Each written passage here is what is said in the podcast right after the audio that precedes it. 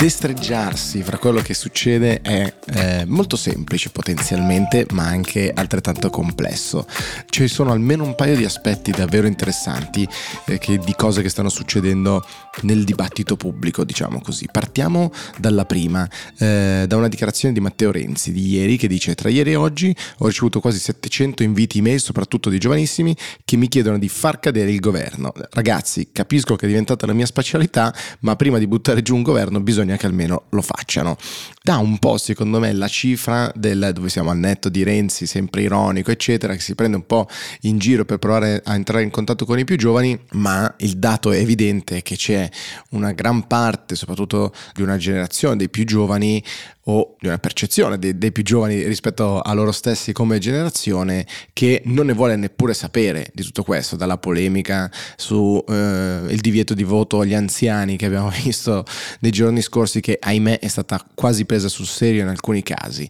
eh, all'occupazione del liceo contro la vittoria eh, del centrodestra, all'invito a far cadere il governo ma come spesso accade, i giovani con la loro spinta valoriale, tutta, tutta diciamo di fuoco interno, non cadono lontano da quello che poi è la realtà, anzi la disegnano. Eh, e cosa succede? Trovate diverse ricostruzioni e che sarà l'oggetto della mia seconda, diciamo, filippica di questa mattina, eh, diverse ricostruzioni su che cosa? Su Matteo Salvini e Giorgia Meloni. Matteo Salvini e Giorgia Meloni che si sono incontrati, eh, eh, la nota ufficiale dice grande comunione di intenti, avanti tutta, faremo grandi cose, e invece in retroscena parlano di tutt'altro. Di che cosa parlano? Parlano dell'opzione addirittura di un appoggio esterno di Matteo Salvini se non ottiene il Viminale. Quindi Matteo Salvini che vorrebbe tornare a tutti i costi al Ministero degli Interni, come sappiamo già circolavano i nomi del suo ex capo di gabinetto, prefetto di Roma, eccetera.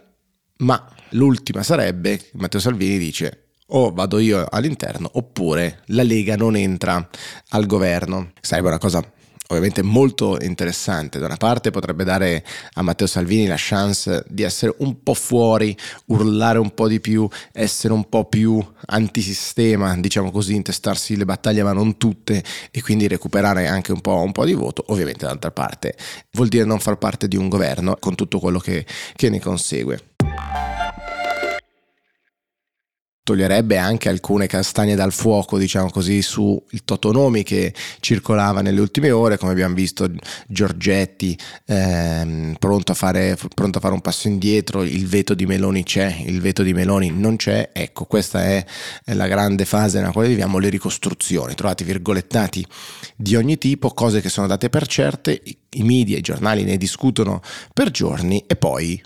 No, scherzavamo, non è, non è vero niente. Eh, ieri era data per certo il fatto che Draghi avesse chiamato i leader europei per dire faccio io da garante del prossimo governo di centrodestra. Ieri Draghi poi ha detto mai fatta una roba del genere, assolutamente non sono garante di un bel niente addirittura si sarebbe impegnato Draghi sul tema degli scostamenti di bilancio e invece poi era, era saltata. E allora qua ne viene fuori il ruolo dei media, o meglio, una domanda che ci facciamo molto spesso tutti quanti insieme e se avete delle risposte sono molto felice di ascoltarvi, e cioè ma chi l'ha detta l'agenda? L'agenda l'ha detta la politica e il media ce la racconta e l'analizza oppure sono i media a dettare l'agenda poi inseguita dalla politica e da tutto il resto perché è chiaramente a quanto mi sembra di poter vedere un anello con una spirale forse che si continua a chiudere su se stessa di un ricircolo di informazioni. Qualcosa che viene dato la, la, necessaria smentita, l'interpretazione della smentita e così via. Non diciamo nulla di nuovo naturalmente, ma siamo sempre lì. Ricorderete ad esempio le polemiche durate meno di 24 ore probabilmente, o meglio quelli che sarebbero stati i malumori all'interno della Lega, le difficoltà di Matteo Salvini, Matteo Salvini che addirittura proponeva il senatur, cioè Umberto Bossi, a senatore a vita perché era rimasto escluso, ebbene adesso arriva un, eh, non un riconteggio dei voti, ma un controllo, diciamo così, su tutte le distribuzioni e meccanismi complicati previsti dalla nostra legge elettorale e il senatur è effettivamente invece eletto e quindi non c'è un problema politico all'interno della Lega per salvare, diciamo così, o capire come mai eh, Bossi era rimasto fuori, ma questa cosa innesca il famoso flipper di cui forse avrete sentito parlare. Per farla breve, dice il Ministero degli Interni, il saldo finale dei seggi attribuiti ai diversi partiti non cambia, ma cambiano le diverse distribuzioni. Quindi c'è qualcuno che della Lega perde un seggio perché nel ricontrollo questo seggio viene dato a Umberto Bossi. A quello di Bossi non è l'unico caso, ce ne sono davvero tanti che sono poi impazziti diciamo come, come eh, seggi eh, da Centemero, sempre della, della, Lega, che Giulio Centemero che entra in Parlamento, alla Bruno Bossi invece mh, deputata democratica eh, calabrese che invece esce, insomma tanti diversi dentro fuori, c'è un piccolo pezzo di dramma personale ovviamente per queste persone, per chi era eh, convinto di essere passato e, non, e adesso non lo è più e ovviamente viceversa la gioia per gli altri. Chiudiamo questa prima parte politica eh, di, di, oggi con un altro mh, mm, piccolo pensiero di quello che sta succedendo in questi, in questi giorni, anzi doppio. Il primo è l'assenza dei temi che hanno dominato la campagna elettorale eh, in questi primi giorni di post voto. L'energia, eh, l'ambiente sembrano tutti essere abbastanza spariti, ci sono piccoli eh, capannelli di confronto, diciamo così, dichiarazioni di qualche tipo su 194, quindi sull'aborto e il, eh, diciamo, eh, la preoccupazione di chi vede nel centrodestra eh, un interesse a modificarla, limitarla, cambiarlo o limitarne le, le, libertà e ovviamente il centrodestra che invece si difende, dice non abbiamo nessun interesse a modificarla. Oppure il tema delle riforme istituzionali, riforme costituzionali. E qua è interessante un doppio dato. Il primo è un'apertura, ad esempio, da parte del terzo polo,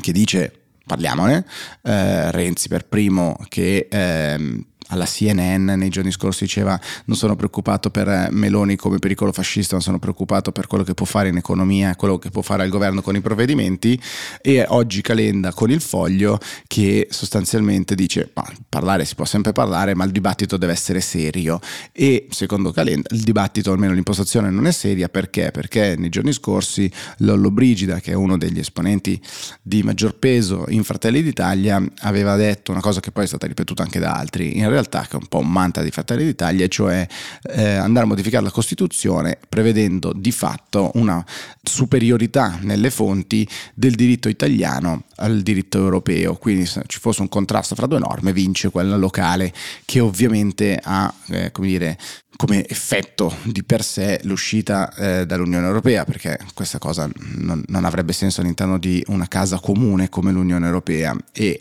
è sancita ad oggi rispetto dei trattati e degli obblighi internazionali in Costituzione. Quindi Calenda dice così partiamo male, sostanzialmente tutti criticano eh, questo, questo, approccio, ma avviata diciamo, la, eh, la discussione sui temi dell'architettura costituzionale e istituzionale del nostro Paese.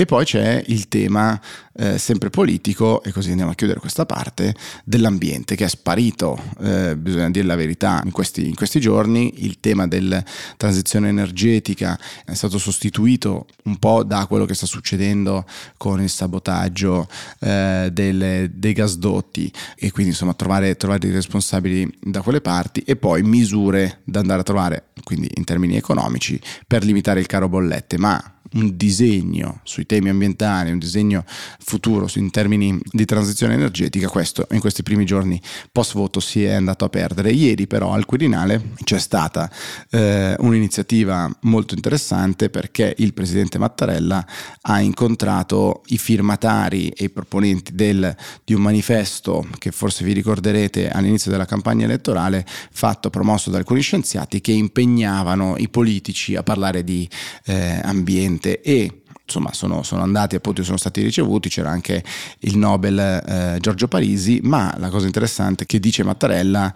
Trasmetterò le vostre sollecitazioni di impegno sistemico sul clima al nuovo governo e seguirò con particolare attenzione quello che verrà fatto. Per affrontare l'emergenza del riscaldamento globale occorre una grande convergenza di volontà tra istituzioni, scienziati e cittadini, perché sono importanti anche i nostri comportamenti quotidiani. E questo devo dire che nella figura del Presidente Mattarella, nella figura del Presidente della Repubblica che fa da garante su un tema così importante sicuramente che attraversa le generazioni, è qualcosa di molto bello, molto politico, ma anche eh, molto bello che, che, fa sperare insomma eh, che qualcosa effettivamente venga fatto.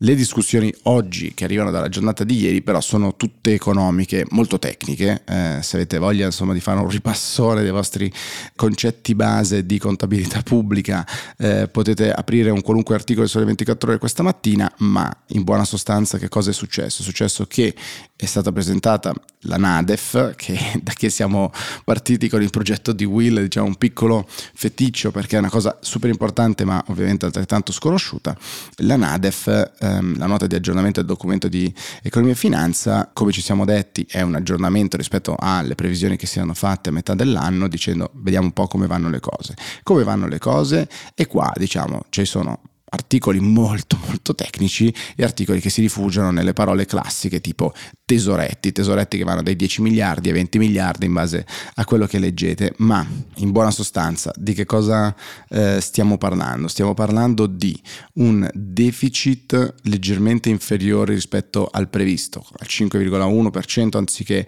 al 5,6%. Il deficit, come sappiamo, è diciamo eh, le uscite meno le entrate, le entrate meno le uscite, quindi 5,6 era l'obiettivo, 5,1. Questo vuol dire che ci sono 9 miliardi e mezzo più o meno, circa 10 miliardi che avanzano, diciamo così, che, sono, che ci sono rispetto alle previsioni, 10 miliardi in più e questo potrebbe essere usato ad esempio per il decreto anticrisi, quello appunto contro eh, il caro bollette. Il PIL ha un andamento positivo, la cosa interessante sostanzialmente di questo scenario è che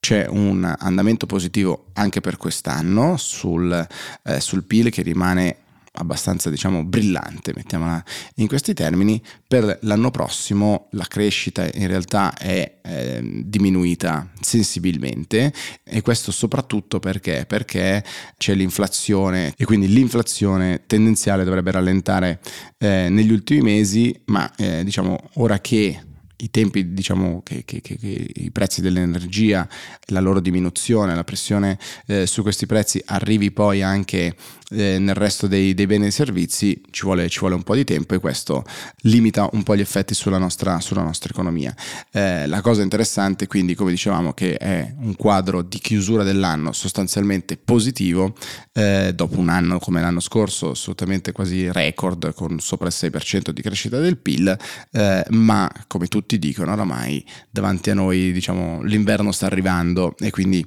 le condizioni generali in termini economici dovrebbero peggiorare quantomeno rallentare. Ovviamente ci sono anche gli aggiornamenti sul debito che dovrebbe essere intorno al 143% del PIL, che ovviamente è un dato gigantesco, è il dato sempre più importante col quale si deve confrontare l'Italia, l'economia italiana davanti a difficoltà o davanti alla necessità di riforme, eccetera, perché questo grande debito che noi abbiamo è un fardello gigantesco. Ebbene, la spesa per gli interessi, perché non solo abbiamo un debito, ma ovviamente ci dobbiamo pagare poi degli interessi su quel debito, vola 76 miliardi, 10 in più del previsto, dice eh, il Sole 24 ore oggi e questo è eh, ovviamente un dato estremamente importante e che deve eh, farci continuamente ricordare l'importanza di provare a ridurre quel, quell'enorme debito che noi, eh, che noi abbiamo. Qualcuno dirà che non è questo il momento per farlo, ma insomma continuiamo a portarcelo dietro, a pagarci un sacco di interessi necessari e con eh, un ruolo della, della, Banca Centrale Europea sempre minore rispetto a, all'acquisto dei, dei, titoli di Stato, eh, ovviamente questa pressione non potrà che aumentare. Insomma, l'inverno sta arrivando, noi prepariamoci, prepariamoci anche a leggere un sacco di virgolettati ancora nei prossimi giorni. Ciao!